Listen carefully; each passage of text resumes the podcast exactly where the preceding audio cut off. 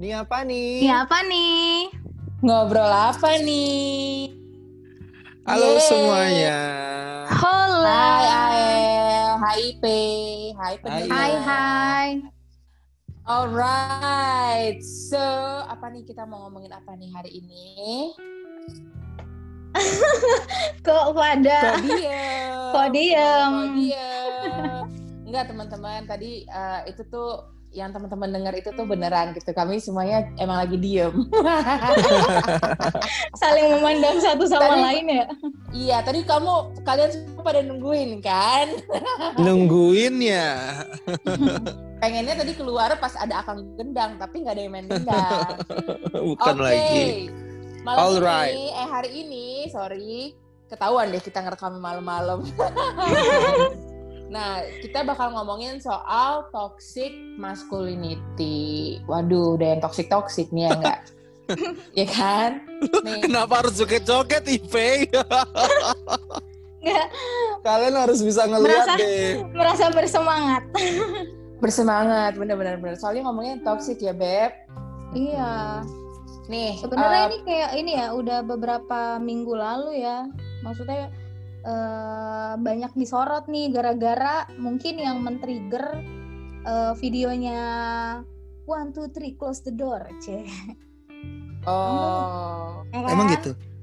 Kok lu Iya. nggak ngomong ke gua gitu tadi? Masa yang gitu aja di briefing. Oh iya, Ya bener, bener, kan? bener. Iya. bener bener bener bener. Nih, oke, eh, karena berhubung ha- eh, hari ini kita ngomongin soal toxic masculinity, eh, kalau IP sama AL sendiri pernah nggak sih dengar dengar kata pasti pernah dong ya dengar kata maskulinitas nggak mungkin enggak gitu itu kayaknya udah nempel banget gitu sama kehidupan kita sehari-hari tapi kalau misalnya menurut lo berdua nih apa sih maskulinitas say kalau gue boleh tahu nih kalau nggak boleh tahu nggak apa-apa kita skip aja hari ini Boleh nggak? Nggak boleh tahu. Boleh nggak? Boleh. Lo nggak usah nanya-nanya. Iya. apa kita batalin aja hari ini ya kalau aku sih kemaskulinitas itu kan eh, apa namanya kayak eh, sebuah ya itu dari kata maskulin kan. Maskulin sendiri kan itu kan eh, ekspresi gender itu bagian dari gender gitu yang dikonstruksikan masyarakat gitu yang menunjukkan salah satu eh, citra atau ekspresi dari eh, si maskulin itu. Susah sih memang ya masculinity itu apa Hmm. sih maksud masculinity tapi kayaknya pada sama-sama tahu ya kan gimana Iya nih Gua kayaknya gagal kita paham, kayaknya kita paham, tapi ketika mendeskripsikan agak-agak susah ya kan? bukan Karena lagi betul memang memang ini tuh sesuatu, eh, maksudnya maskulinitas itu tuh sesuatu yang tricky ya nggak sih? Nah tapi kalau IP setuju nggak kalau ini tricky? Cih, kok lu nanya gua ketawa-tawa sih? Trikinya maksudnya gimana, nak? Kayak eh, tricky tuh maksudnya gini kayak eh, maskulinitas ini tuh artinya tuh kadang-kadang tuh suka overlapping gak sih? Suka eh, ambigu gitu. Orang ngelihatnya kayak wah ini sesuatu yang negatif, tapi ada juga orang yang ngelihatnya oh maskulinitas tuh penting dong sebagai sebagai identitas gitu ya nggak berarti eh, itu sesuatu yang positif gitu. Makanya gue bilangnya tuh tricky karena ambiguitasnya itu. Hmm. Kalau gue melihat bahwanya bahwa dalam setiap diri manusia kan pasti ada sisi maskulin dan feminin ya kan. Nah, cuman itu menjadi toxic maskulinitas yaitu ketika eh, apa namanya bahwa satu gender tuh harus banget kayak gini itu kan menjadi toxic gitu. Ya, di Betul. situ trikinya ya. Betul. Nah, tadi gue setuju banget nih bahwa eh, dalam dalam setiap diri manusia, apa pun gendernya gitu ya kan, eh, maksudnya apa pun seksnya, pasti ada sifat maskulin dan ada sifat feminin gitu ya. Hmm. Karena kedua sifat itu yang kemudian membuat kita sebenarnya jadi manusia yang balance gitu ya nggak sih? Cuman Betul. masalahnya eh, masyarakat kita tuh suka banget eh, apa kayak eh, polarisasi ya gitu maksudnya dia suka banget membedakan mengkotak-kotakan gitu jadi kalau laki-laki ya harusnya punya sifat maskulin aja kalau perempuan ya sifatnya maskulin eh, feminin aja Feminin. gitu kan Ya. Nah, sifat maskulin sendiri ternyata ya teman-teman itu tuh selalu diidentikan dengan bagaimana seseorang berpikir eh, rasional, ya kan? kalau kita dengar oh kalau laki pasti rasional kalau perempuan itu uh, perasaan gitu ya kan lalu sifat maskulin juga identik sama sikap-sikap yang berani bertanggung jawab dan melindungi. Gitu.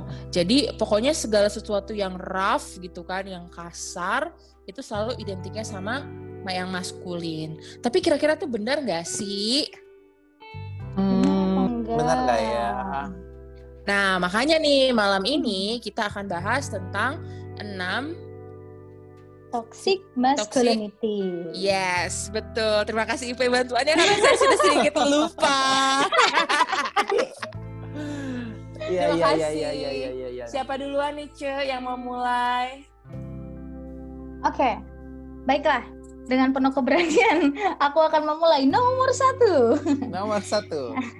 Oke, uh, jadi salah satu yang terlihat jadi toxic masculinity nih di kehidupan sosial masyarakat gitu ya, kehidupan lingkungan kita, orang-orang yang beranggapan bahwa laki-laki itu tidak mungkin menjadi korban pelecehan seksual.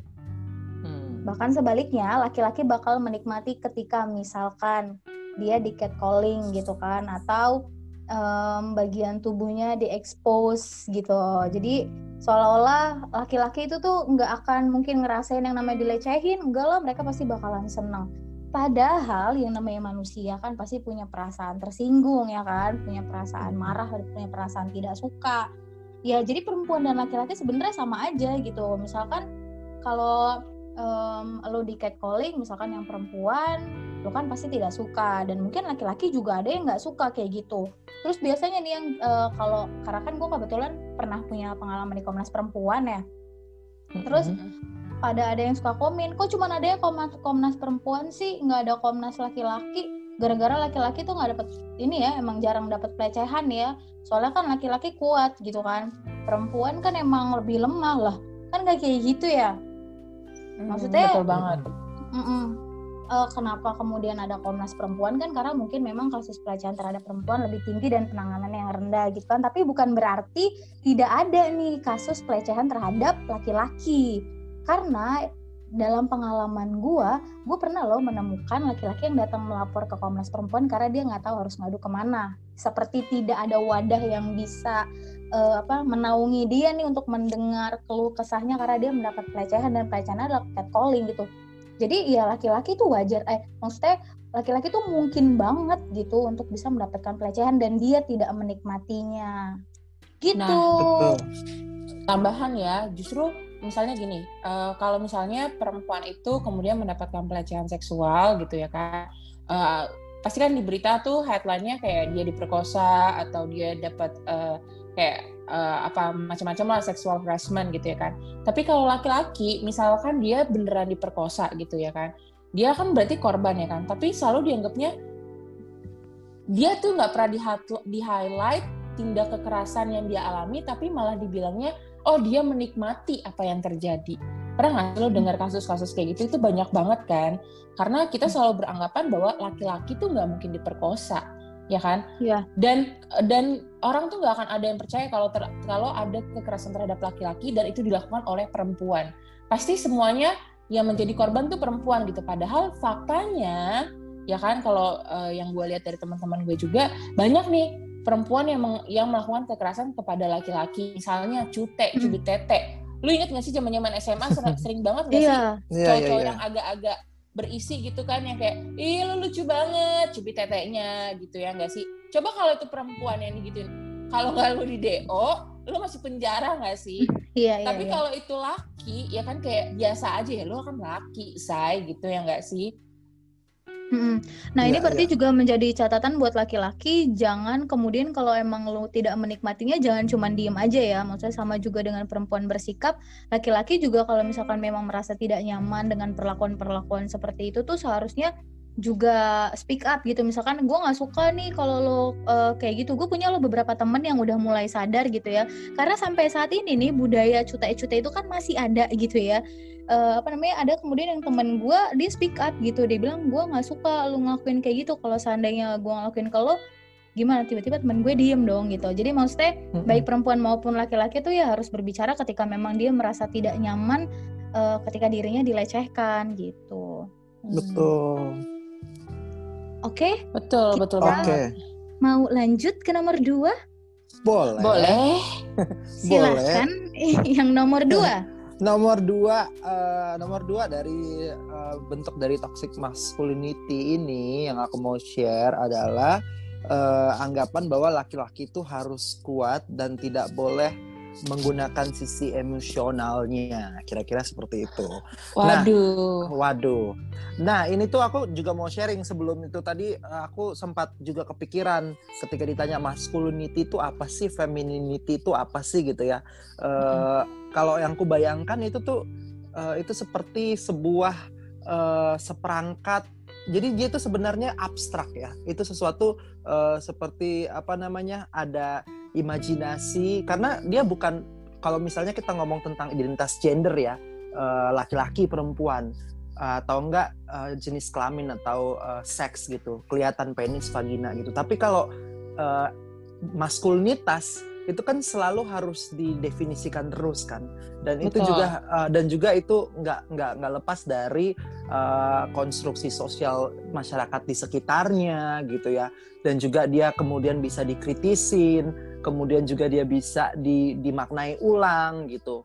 Nah tapi sayangnya kenapa uh, masculinity itu sebagai sesuatu yang tampaknya uh, apa namanya sering jadi bermasalah menuju ke toxic karena orang menganggapnya ketika masculinity a set of rules-nya ada gitu. Yang kayak tadi Iren bilang uh, nggak uh, kalau berarti harus kuat. Nah kalau dalam konteks ini berarti laki-laki nggak boleh cengeng gitu. Nah padahal uh, apa namanya?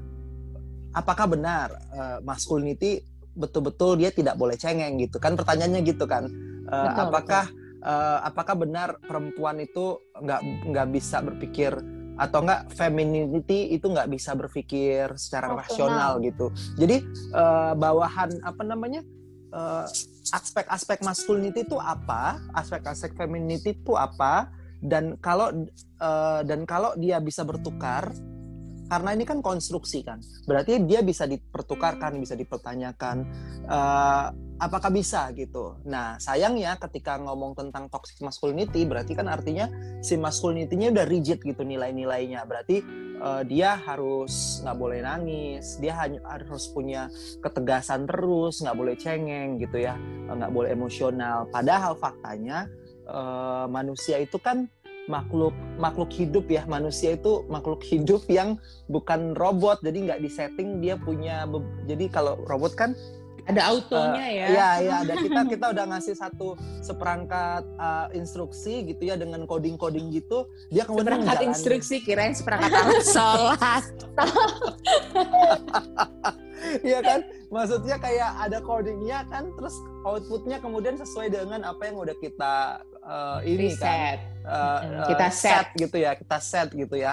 Nah, padahal manusia itu makhluk sosial gitu, dia punya emosional, bahkan emosinya itu berkembang itu seiring ber, uh, apa namanya dari kita bayi sampai kita besar.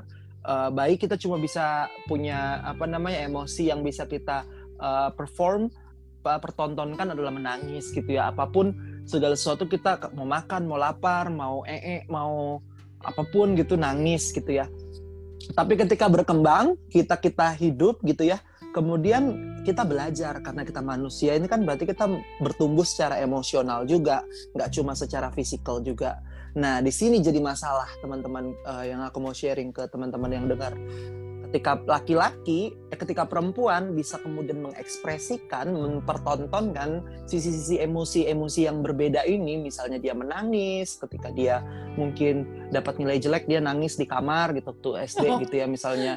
Iya toh. Kalau gue dapat gitu. nilai jelek gue buang sih ulangan gue. Eh, iya atau atau marah gitu ya atau kecewa bener, bener. gitu ya atau atau enggak di Instagram gitu tiba-tiba teriak gitu kan kalau gue misalnya di Instagram bilang aku sedih banget hari ini coba lo El yang kayak gitu ya kan sebagai laki gimana nih gitu kan iya tapi sebenarnya harusnya bisa toh gitu ya tapi bener ya. tapi laki-laki lain atau perempuan-perempuan lain kan bakalan jadi waduh bapak waduh. ini kenapa nih gitu kan iya betul nah terus uh, apa namanya uh, dari seperangkat uh, apa namanya ketika manusia si, ini bisa mengekspresikan ek- eh, ekspresinya gitu ya, emosinya gitu ya, nangis, kecewa, terus eh, kalut gitu ya, eh, apa pun itu ya. Kemudian dia secara emosional jadi sehat, dia berkembang gitu. Nggak cuma fisikal tapi emosional juga dia bagus. Nah tapi si gara-gara nilai-nilai patriarki ini nganggap kalau laki-laki nggak boleh ekspresif, nggak boleh mempertontonkan kesedihan, kekecewaan, guilty gitu-gitu ya semua-semua. Terus dia kemudian jadi manusia nggak berkembang secara emosional dan akhirnya jadi toxic gitu. Apa-apa dia harus pendam, apa-apa harus apa. Jatuhnya ini dia toxic masculinity. Maskulinitasnya membuat dia me- meracuni dirinya sendiri gitu jadi racun atas dirinya. Dan ujung-ujungnya apa? Ujung-ujungnya ya dia jadi manusia yang secara emosional nggak tumbuh gitu. Sehingga eh bis aku nggak tahu ya aku bukan psikolog eh, maksudnya belajar belajar psik kita kuliah belajar psikologi dikit-dikit kan. Tapi kalau Yes, saudara. yang Ini tahu-tahu lagi aja. ah yang tahu-tahu aja ini. Eh, ya saudara ya begitu. Tapi secara apa namanya kita bisa bisa tebak aja bahwa ini eh, orang-orang yang kemudian nggak mengembangkan sisi apa namanya emosionalnya menjadi seorang yang hanya tahu emosinya emosi emosi kan emosinya ya marah aja gitu. Yes, dan dia bisa jadi pemurung ya nggak sih? Ujung-ujungnya malah Ah. jadi depresi dan bisa ke arah yang lebih parah malah ya nggak. betul Bayangin aja lu punya emosi tapi lu nggak bisa ngelu- nggak bisa mengekspresikan itu gitu ya. Iya Jadi betul kayak tapi reminder nih buat orang-orang tua yang punya anak laki-laki ya. Gue sih ngeliatnya Betul. biasanya kalau masih kecil nggak nggak boleh nangis. Laki-laki oh nggak boleh iya nangis. bener Iya bener kan? Bener. Gitu. Dari Udah kecil jatuh gitu. Bener jatuh Kan? anaknya Nggak, main sepeda ayo. berdarah. Kamu kuat, kamu kuat nggak boleh nangis. Anaknya jadi udah kayak padahal udah mau ngembeng banget gitu kan matanya pengen ngeluapin tapi mamanya bilang nggak Hmm. laki-laki nggak boleh nangis. Laki-laki harus kuat. betul betul Kasihan, yuk bisa yuk bisa yuk bisa yuk kayak gitu ya bangun sayang bangun, kamu kuat, kamu laki gitu kan. Malu, Bang- malu sama dede gitu kan. bangun Iya, kan? sayang udah Bangun. Oh beda Iya, ya bukan Beda. Kerja, rumah udah reot. rumahmu udah mau roboh sayang beda beda server Hmm. Oke. Yes. Tapi Jadi gue setuju banget. Gue setuju banget sama eh, pernyataan Ael gitu ya soal toxic masculinity. Kalau misalnya gue boleh tambahin berarti intinya menurut lo dan yang gue setujui juga dan mungkin IP juga akan setuju. Sebenarnya toxic masculinity itu tuh aw- itu kan sebuah konstruksi ya yang kemudian berkembang menjadi norma sosial ya nggak sih? Tentang bagaimana kita sebagai laki-laki gitu kan harus berperilaku.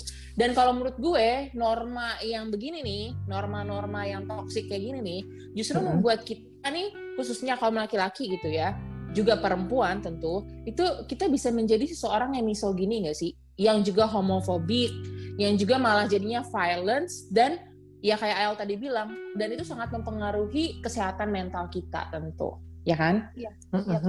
Eh, itu menarik banget nih. Eh, laki-laki yang nggak di apalagi gini ya waktu kecil kan ih nangis kayak cewek gitu ya. Hmm. gitu kan dia selalu gitu ya ih nangis kayak cewek. Udah gede dia bisa jadi misoginis. Dia membenci Yes. perempuan. Kenapa? Betul. karena nganggapnya being a being a girl is a mistake gitu ya. Is a mistake. Jadi jadi jadi perempuan itu sesuatu yang salah. Jadi perempuan Betul. itu men- eh, disgusting gitu. Dia jadi jadi kesel jijik jadi benci gitu. Nah ketika dia gede dia jadi misoginis gitu. Dia dia membenci perempuan.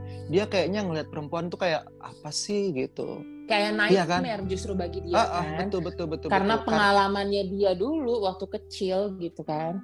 Betul betul betul betul benar. Jadi bahaya banget ya ternyata toxic masculinity. Apakah kita sudah selesai sampai di sini teman-teman? Sudah yuk Ya. lanjut yuk. Bisa yuk bisa yuk. Lanjut. Nomor tiga yuk yuk yuk. nah nomor tiga tuh berarti gue ya. Mm-mm. Eh, pernah gak sih lo dengar ungkapan gini nih? Boys will be boys. Gila ya nggak? Cowok ya udah bakal jadi cowok aja. Itu kayak banyak banget nggak sih di tempat tongkrongan Pada- gitu? Atau misalnya padahal padahal boys can be of girl be tuh gitu women. kan Apa pun yang dia inginkan.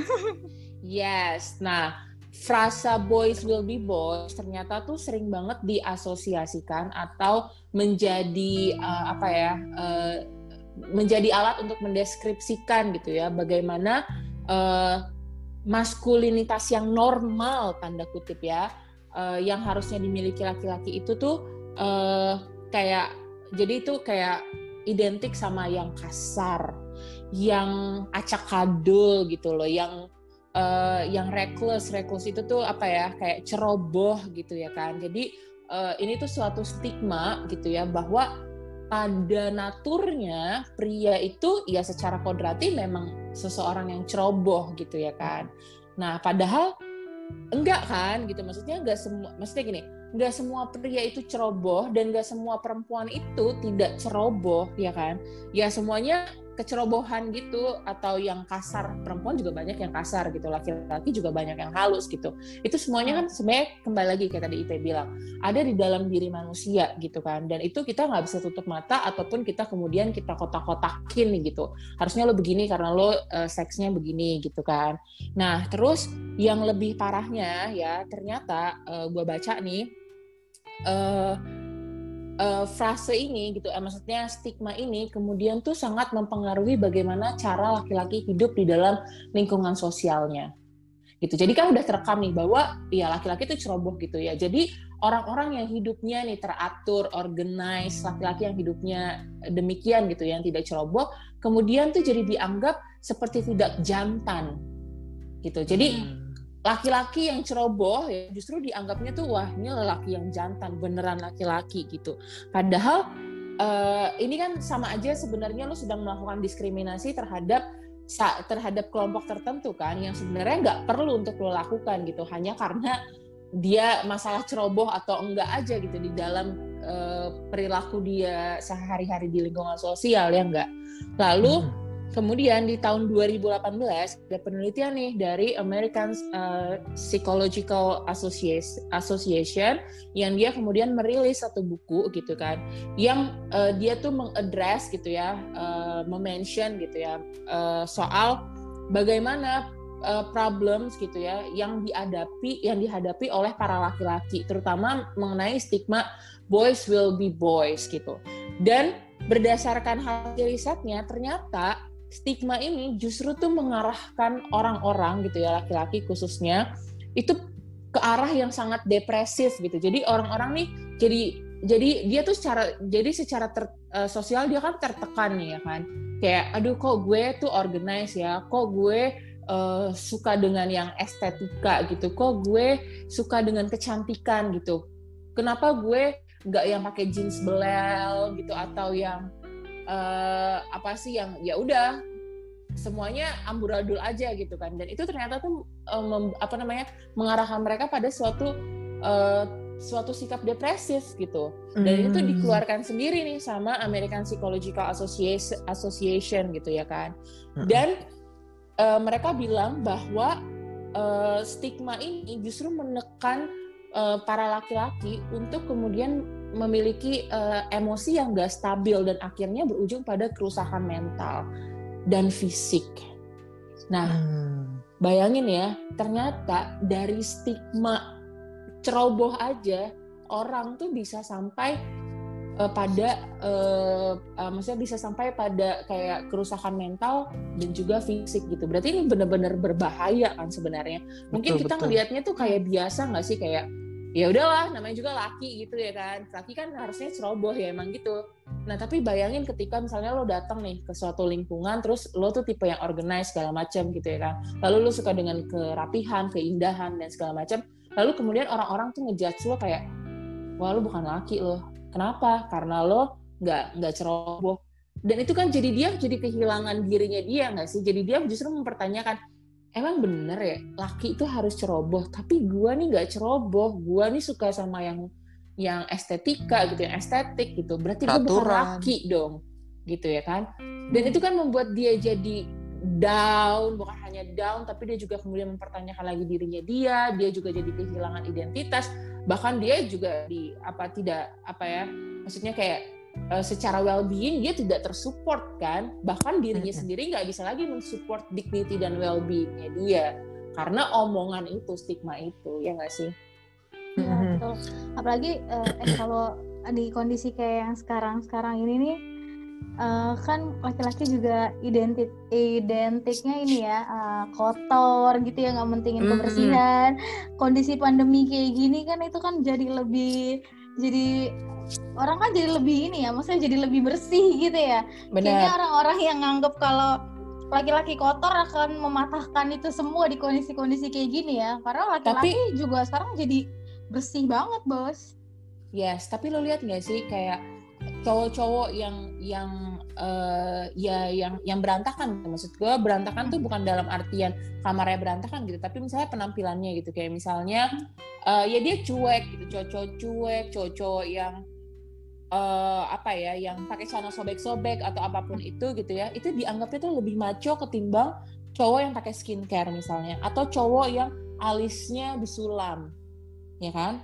Yep kemudian tingkat kelelakiannya dia atau tingkat kejantanannya dia itu drop dan dia maksudnya dropnya itu karena lo hanya ngukur dia sebagai laki-laki itu dari uh, dari ekspresi uh, misalnya fashionnya dia atau ekspresi bagaimana kemudian dia uh, ya misalnya ekspresi dirinya dia ke masyarakat kan.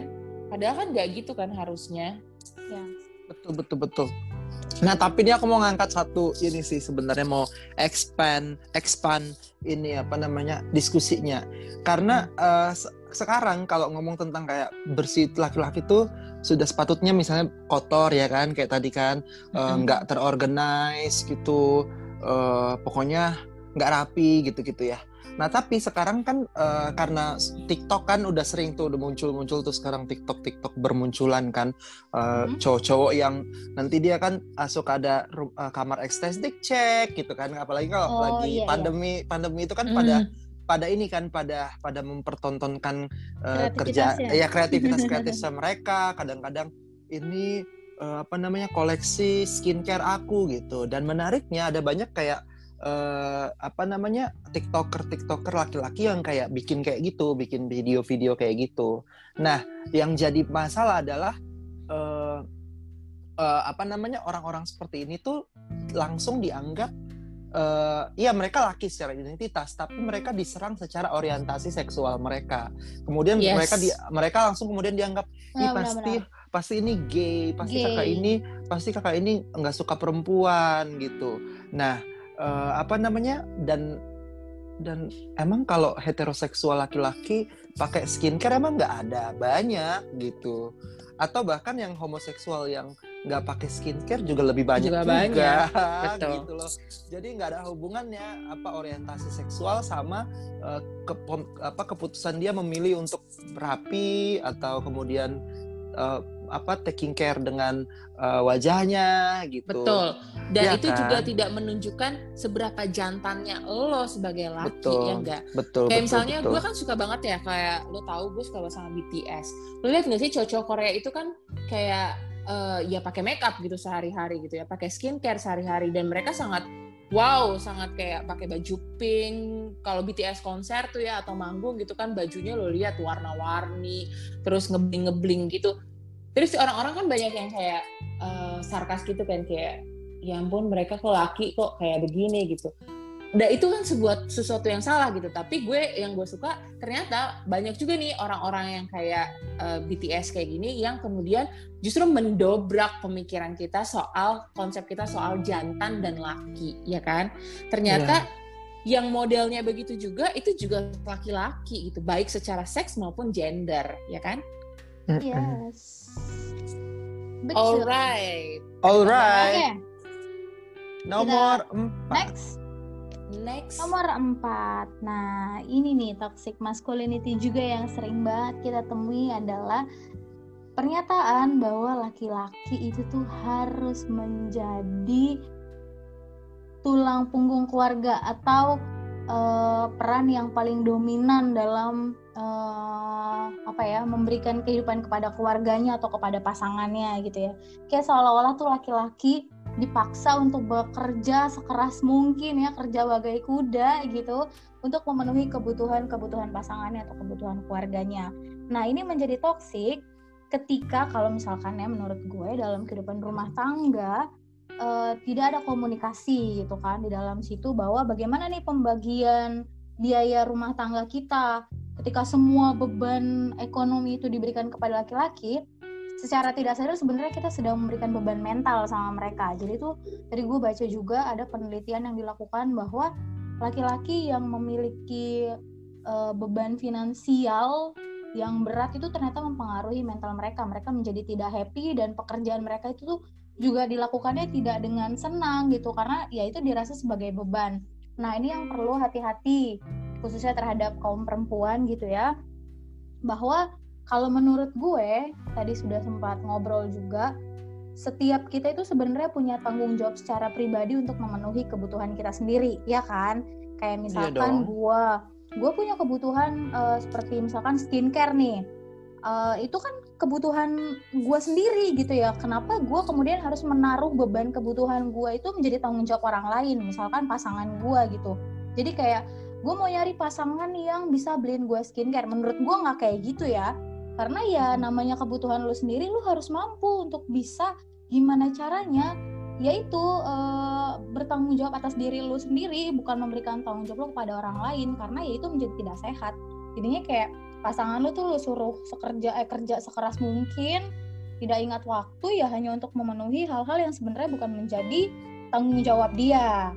Berbeda tapi ini dalam konteks uh, relasi misalkan masih pacaran gitu ya. Tapi kalau sudah berumah tangga menurut gue penting banget untuk saling mengkomunikasikan mengenai biaya rumah tangganya itu bagaimana.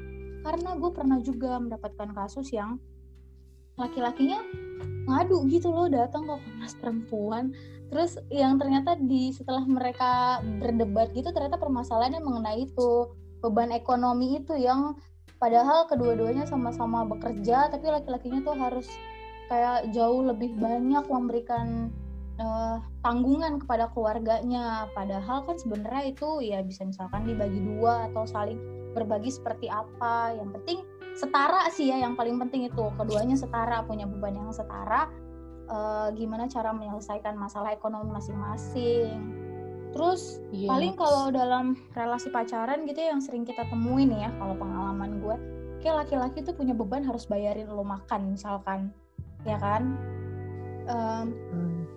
aku ya... enggak aku malah aku yang bayarin makan pengalaman ya Iya kan? Jadi Enggak, karena gue terlalu independen secara finansial, Be. Iya. Nah, itu hmm. dia, benar. Nah, jadi yang tadi tuh kita harus independen secara finansial, ya kan? Betul. Jadi uh, kebutuhan-kebutuhan lo ya kalau mau makan makanan yang enak, restoran-restoran yang mewah ya berarti lo harus sadar bahwa lo juga harus punya kontribusi terhadap itu kan. Jangan mengharapkan pasangan lo yang untuk kemudian kayak ngebayarin lo kecuali misalkan memang ada kesepakatan kita pergi ke sini nanti kamu nanti aku aja yang bayarin. Ya it's okay gitu. Yang penting tidak ada tekanan di dalamnya. Betul Begini banget. Nih ya uh, tambahan ya beb mungkin mm -hmm. kalau menurut gue ya gue tuh sangat nggak suka dengan konsep yang namanya kepala rumah tangga. Karena menurut gue itu konsep yang sama juga toksiknya gitu kan. Kayak uh, itu kan kayak tadi lo bilang gitu. Istilah itu menurut gue itu membebani satu gender yakni laki-laki gitu kan. Padahal padahal gini ya menurut gue laki atau perempuan mereka juga bisa jadi kepala rumah tangga kok. Gitu ya nggak sih pemimpin rumah tangga itu ya ya ya pasangan itu berdua ya kan? Karena apa? Coba uh, misalnya gini gue gue nemu ini. Karena dia dia tuh gini laki-laki itu kemudian uh, ada kan kayak manpower gitu loh. Jadi dia merasa bahwa ya sebagai sebagai seorang yang memiliki penis gitu ya berarti gue harus melindungi gue harus bertanggung jawab gue harus keras dan segala macam. Aduh harus keras Nah, tiba-tiba jadi membingungkan pernyataannya. yes. Aduh nggak serius ya.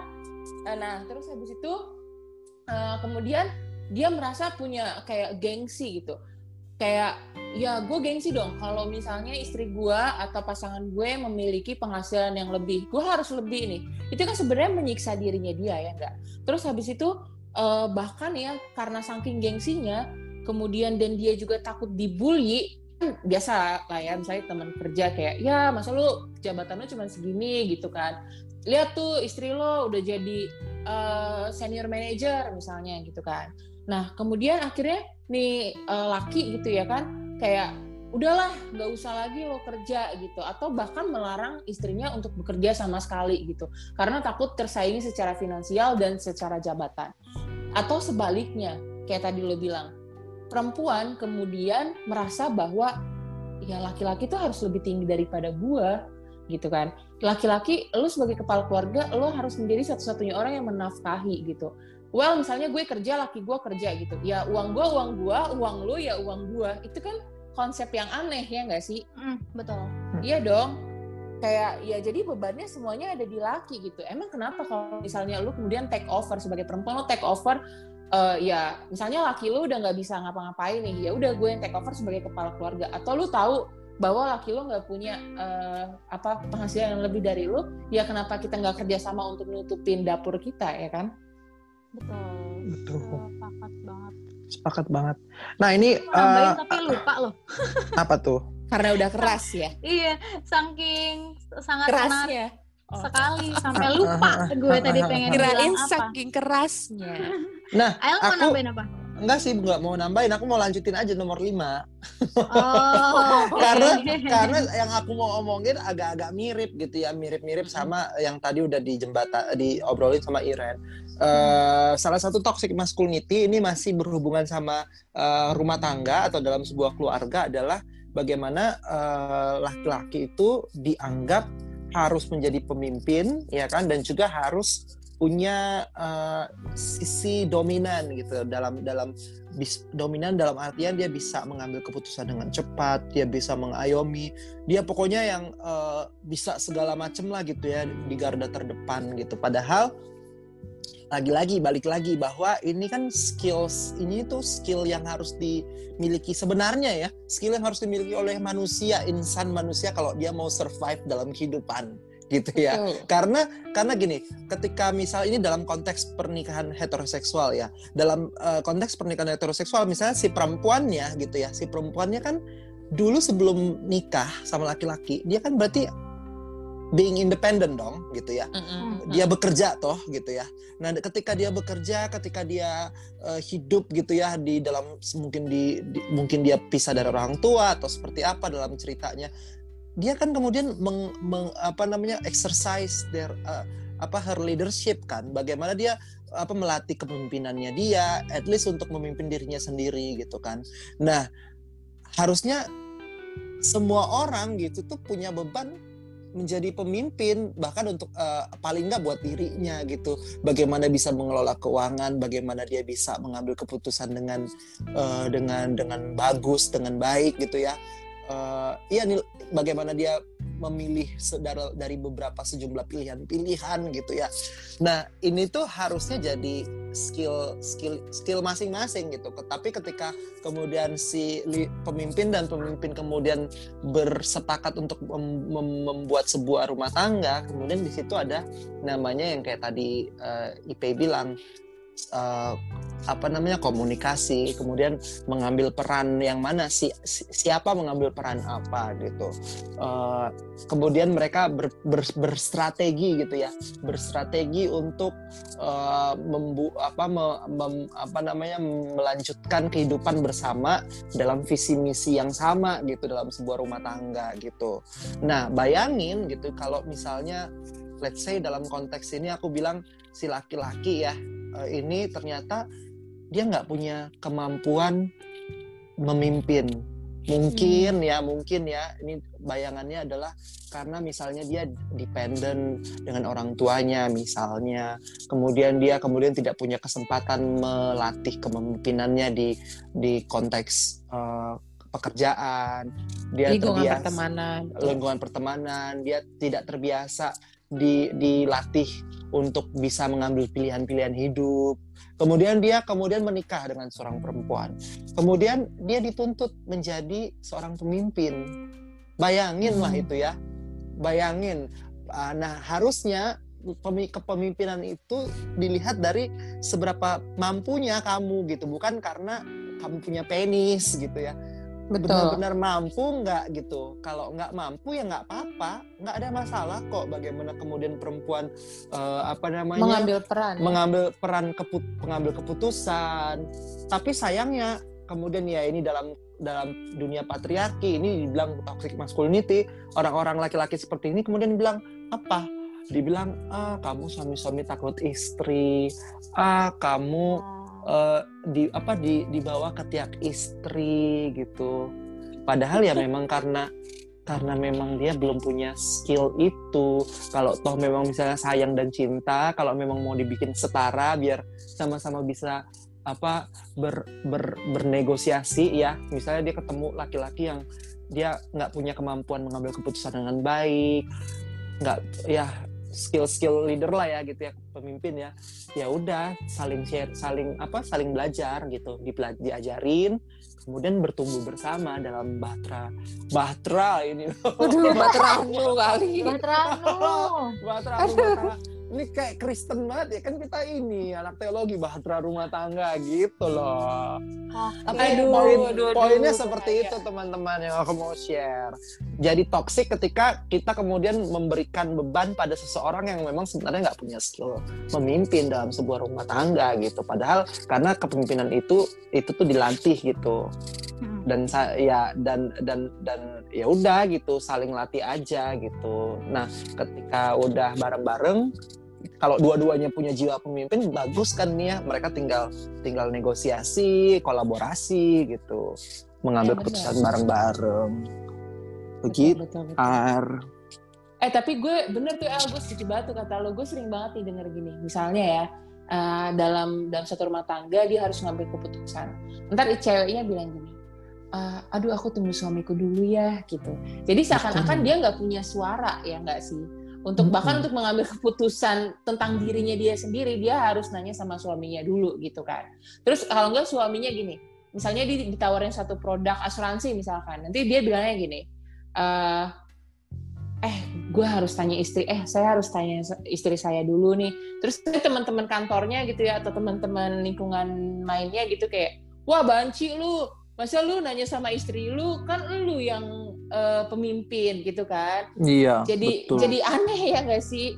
Gitu kan. Mm -hmm, betul. Harusnya jadi tuh sebenarnya bukan gini mungkin bahasanya bisa diubah baik perempuan ke laki-laki atau laki-laki perempuan. Kan biasanya kan kalau perempuan ngomongnya gini aku coba izin sama suami dulu ya gitu kan. Mm, kalau cowok juga kan misalnya aku tanya nanya sama dulu, nyonya. nanya sama nyonya. Harusnya gini uh, ini ini saranku ya ini bisa diterima bisa enggak. Tapi yang aku bayangin kalau kalau kalau namanya namanya berbagi keputusan bersama-sama mengambil keputusan bareng-bareng bilangnya gini bahasanya e, sebentar aku diskusikan sama pasanganku dulu ya. Kenapa? Karena uh, gimana gimana juga misalnya kalau ini impact ke keuangan kan betul. keuangan ini kan punya pengelolaannya bareng-bareng pengelolaannya kan bareng-bareng gitu ya. Jadi aku bilangnya sebentar aku diskusikan dengan pasanganku dulu gitu terus waktu dibilang ah kamu kok ini uh, uh, ini nih, takut, takut suami takut istri nggak apa-apa hmm. ya enggak karena dia punya apa namanya ini orangnya ini punya nilai apa yang setara mengambil keputusan sehingga aku nggak bisa sesuka hati untuk ini untuk untuk mengambil keputusan. Nah baik ini cara bicara ini juga bisa digunain sama si perempuannya kan uh, alih-alih gunain aku izin sama suami dulu ya gitu. Iya. Ya kan? By the way lo ngerasa gak sih kalau kita ini tuh kayak murid-muridnya Mario Teguh gitu? Nggak sih? Kayak udah iya, cocok loh kita bikin ini uh, konsultasi pernikahan. Tapi tadi yang uh, awal-awal gue belum ini belum apa belum pa belum panasin mesin ya kan ditanya tiba-tiba gue langsung deg-degan kan? Bener-bener masih ngeblend biasa kalau di apa kan selalu kayak gitu memang betul, ya betul, kan? betul betul betul betul betul. Itu betul, betul, ciri khas kita itu kan lagi. Ini nomor enam nih yang terakhir nih. Apa nih Aduh, nomor enam Nomor 6 nih tentang uh, ini pernah juga gue lakukan sebenarnya dan gue minta maaf buat untuk korban-korban gue gitu ya kan. Uh, ini soal bully karena sifat atau bentuk tubuh yang feminin uh, pada diri laki-laki gitu ya kan. Ini gue ngaku dosa ya. Jadi waktu gue SD ya kan, gue punya temen nih ya kan. Temen gue ini tuh uh, laki ya kan tapi dia tuh bener-bener feminin banget gitu. Bahkan dia lebih girly daripada gue lu bayangin ya dulu zaman gue SD gue nggak kita kan seumuran ya. Uh, dulu tuh lagi ngetren banget yang namanya main lompat tali, lompat karet gitu ya kan. Hmm. Dia tuh tuh bisa lompat karet tuh melem kayak bener-bener bener-bener lentur tau gak sih? Bener-bener Terus lu lentur iri gitu. iya entah. Jadi tuh pokoknya dia tuh bener-bener luntur gitu. Terus habis itu di SD gua tuh ada kayak nari segala macam dan dia tuh ikutan cong gitu kan pakai lagu toksiknya Britney Spears gitu ya kan. Itu tuh bener-bener yang kayak wah kok lu lebih perempuan daripada gue? gitu kan. Itu kan zaman Pada saat sebelum- itu, pada saat itu Ah, kalau pikirnya. sebelum gue belajar seksualitas kan dan reproduksi masih waktu itu kan gue masih bodoh gitu ya belum Nah, kecelakaan bener gitu. Nah ini nih sering banget nih terjadi ya nggak sih? Baik kita sadari atau enggak gue yakin deh pasti para para pendengar di rumah juga pasti pernah mengalami apa yang gue alami gitu. Pernah ada di posisi gue saat lo eh, ngebully orang atau mungkin lo jadi korban bully. Cuman gara-gara eh, sikap atau gestur tubuh lo yang agak eh, feminin gitu atau feminin banget gitu ya kan. Nah Mm-mm.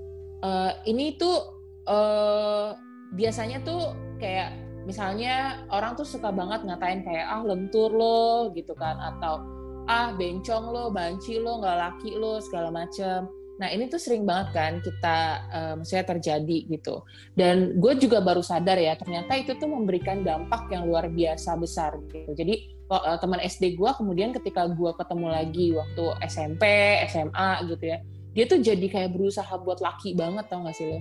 Jadi dia berusaha untuk fit di lingkungan sosialnya dia dengan cara eh kayak misalnya ketika dia ngomong gitu ya suaranya sok-sok di, dibas-basin gitu. Atau dia cuman gaul sama laki-laki gitu. Misalnya ketika ngobrol ya dia gaulnya sama teman-teman laki. Sok-sokan ngerokok sok-sokan minum segala macam gitu ya. Waduh ketahuan masa masa kecil gue suram banget udah ngerokok minum ya itu zaman-zaman SMA say gitu kan nah, terus habis itu laporin nih laporin Iya, nah ternyata padahal tuh padahal gua, eh, dia yang gua kenal ketika SD, dia tuh nggak punya teman sama sekali laki gitu yang dia memang selalu nyamannya sama perempuan gitu, sama gua, teman-teman gua gitu kan. Main ya main-mainan cewek lah, masak-masakan segala macam gitu ya. Dan gua ketika gua kemudian belajar reproduksi dan seksualitas, gua baru lihat oh ternyata ya memang ini anak sampai sekarang sampai sekarang gua kenal dia sampai detik ini dia berusaha untuk terus menerus fit di lingkungan sosialnya dengan menjadi laki tanda kutip. Dan itu menyakitkan dan gue salah satu orang yang menyebabkan dia seperti itu dan gue menyesal gitu ya. Gue minta maaf juga gitu sama dia. Nah yang gue pahami adalah eh, banyak orang-orang eh, yang kayak dia gitu ya yang maksudnya yang dengan gestur atau dengan sikap yang agak feminin ini menjadi menjadi eh, memiliki kayak ketakutan, ketakutan untuk kehilangan jati dirinya dia sebagai laki-laki, atau ketakutan untuk eh, kehilangan kejantanannya di tengah masyarakat, gitu ya nggak sih?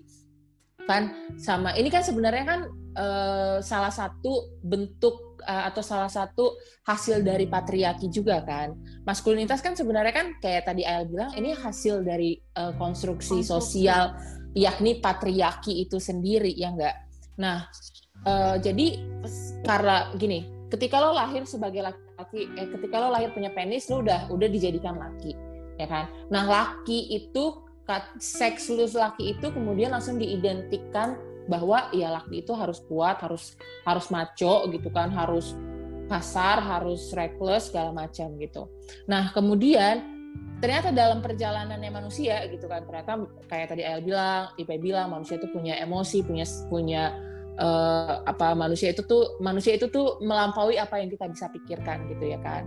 Nah, tapi konstruksi-konstruksi yang telah menjadi norma ini kemudian tuh membuat kita takut untuk kehilangan kejantanan gitu. Kita takut untuk dibilang girly, nggak laki gitu ya kan.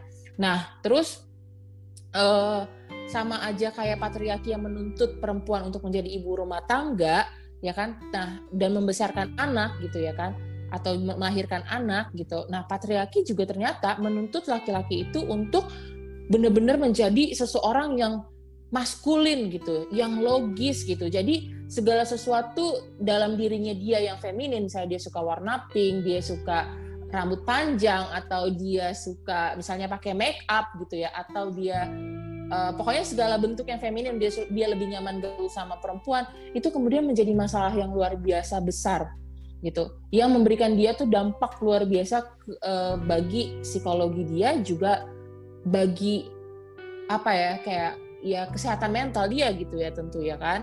Dan ini sangat merugikan laki-laki nggak sih? Juga merugikan perempuan ya kan. Lu bayangin kayak temen gue yang SD itu gue SD udah berapa tahun? Uh, iya udah udah berapa puluh tahun gitu ya gue melewati SD gitu ya. Sampai sekarang udah berapa belas gitu ya kan bayangin ya dia selama belasan tahun sampai detik ini dia masih berusaha untuk terus-terusan fit untuk untuk memfitkan dirinya dia ke dalam eh, ke dalam lingkungan sosialnya dia untuk berpura-pura jadi jantan yang menurut kita gitu yang menurut konstruksi sosial kita dengan gaul sama cowok doang ngatain perempuan uh, apa kayak uh, berusaha buat pacaran sama perempuan gitu. Padahal gue tahu ini anak tuh enggak gitu kan. Tapi ya karena untuk biar bisa diterima gitu. Dan itu menyakitkan gitu ya nggak sih? Itu kan termasuk diskriminasi, bully, dan menurut gue yang gue lakukan dulu ya pembunuhan karakter juga kepada dia kan. Dan gue bersalah sih gue. Nah, ya, pembunuhan karakter. Gue ya, kan? sekarang nih ya, ya, ya. mulai banyak kan yang nah, yang iya betul, betul. dirinya dengan menari-nari ya. Betul, betul, Terus betul. Adalah, Ain sih cowok main TikTok nari-nari kayak gitu lebih lentur dari cewek lah. Kalau memang dia hobi menari, why not gitu dan dia mengekspresikannya di TikTok gitu kan? Iya betul. Yes. Uh, kayak di TikTok nih, ini kan gue ini ya Ayah warga TikTok, TikTok mulu ya yang kan? diangkat ya. Curiga Ayo, paket lo abis buat TikTok kan? Itu kan ini stress relief gue di TikTok oh, sekarang. Oh iya oke. Okay. Ucul-ucul soalnya. Nah jadi yang pengen ngomong nih ya, uh, apa namanya memang banyak bully-bully yang terjadi di TikTok ya. Tapi nggak sedikit juga sekarang yang uh, anak-anak generasi Z yang udah tercerahkan dan bahasa mereka ih lu mah toxic masculinity. Wah keren ya. Udah udah hebat gitu ya. Tapi ini ada lagi nih uh, apa namanya argumentasi yang menyerang toxic masculinity. Apa coba kalian dengar buliannya ini? Ini kan ngomong ke bully kan tadi kan. Uh, nasi dong ke bully. Uh, bully gitu kan. Dia bilang gini Allah toxic masculinity itu dibuatkan supaya melindungi laki-laki yang kayak keperempuan-perempuanan gitu. Nah, itu yang salah kan? Itu nah, jadi aneh kan? Jadi katanya toxic masculinity itu di-create untuk kayak ngebela teman-teman orang-orang laki-laki yang kayak perempuan-perempuan. Padahal lu tahu nggak? Suka ngadi-ngadi emang gue. Kayak gue. Lucu banget uh, kayak gue nih gue tuh gak cocok kan dibilang eh maksudnya gini gue tuh tidak tidak memiliki kriteria feminin yang masyarakat kita imani kan. Misalnya gue hmm. tomboy rambut gue pendek gitu gue suka tau sama cowok segala macam gitu. Gue sukanya pakai jeans gue nggak nggak suka pakai rok gitu. Segala macamnya apa Ren? Segala macamnya eh, jangan dijelaskan. Gitu kan jangan dijelaskan nanti panjang bapak. Iya. Udah paham kan yang mana? Nah pad itu kemudian tuh lalu apa bedanya gitu dengan laki-laki yang ya udah dia suka pakai baju pink gitu dia suka uh, pakai uh, rok misalnya gitu kan. Kayak di kayak di Scotland kan cowok-cowoknya juga pakai rok gitu kan. Kenapa terus? Atau dia pakai bando Hello Kitty gitu. Kenapa? Kenapa jadi salah gitu ya kan ya again karena konstruksi itu sih menurut gue. Iya jadi satu gender tuh dipaksain banget kalau lo tuh udah harus begini ini yang paling benar gitu ya. Dan lo tidak hmm. boleh memiliki uh, apa namanya spektrum-spektrum feminin itu di dalam diri lo. Nggak boleh karena lo laki-laki nggak boleh lo dan lo perempuan. Nggak boleh lo melanggar kodrat lo cek kodrat lo sebagai perempuan atau kodrat lo sebagai laki-laki Nah, tadi kan kita udah ngomongin nih enam bentuk toxic masculinity yang sering kita temui. Walaupun sebenarnya nggak cuma enam ya, sebenarnya masih banyak lagi. Nah, karena kita juga sudah menyampaikan ke enam-enamnya dan waktunya juga sudah cukup lama sepertinya. Sekarang kita sampai nih di akhir pembicaraan kita sedap ya di di akhirnya biasanya nih kita kan selalu memberikan konklusi atau closing statement masing-masing dari kita. Oke. Okay. Anjay. Eh, kena satu pasal. aduh, aduh, aduh, aduh, aduh. Oke, okay, dari Iren. Kok jadi gua gara-gara anjay? ya udah deh nggak apa-apa. Konklusi gue, kenapa toxic masculinity ini menjadi penting untuk kita bahas?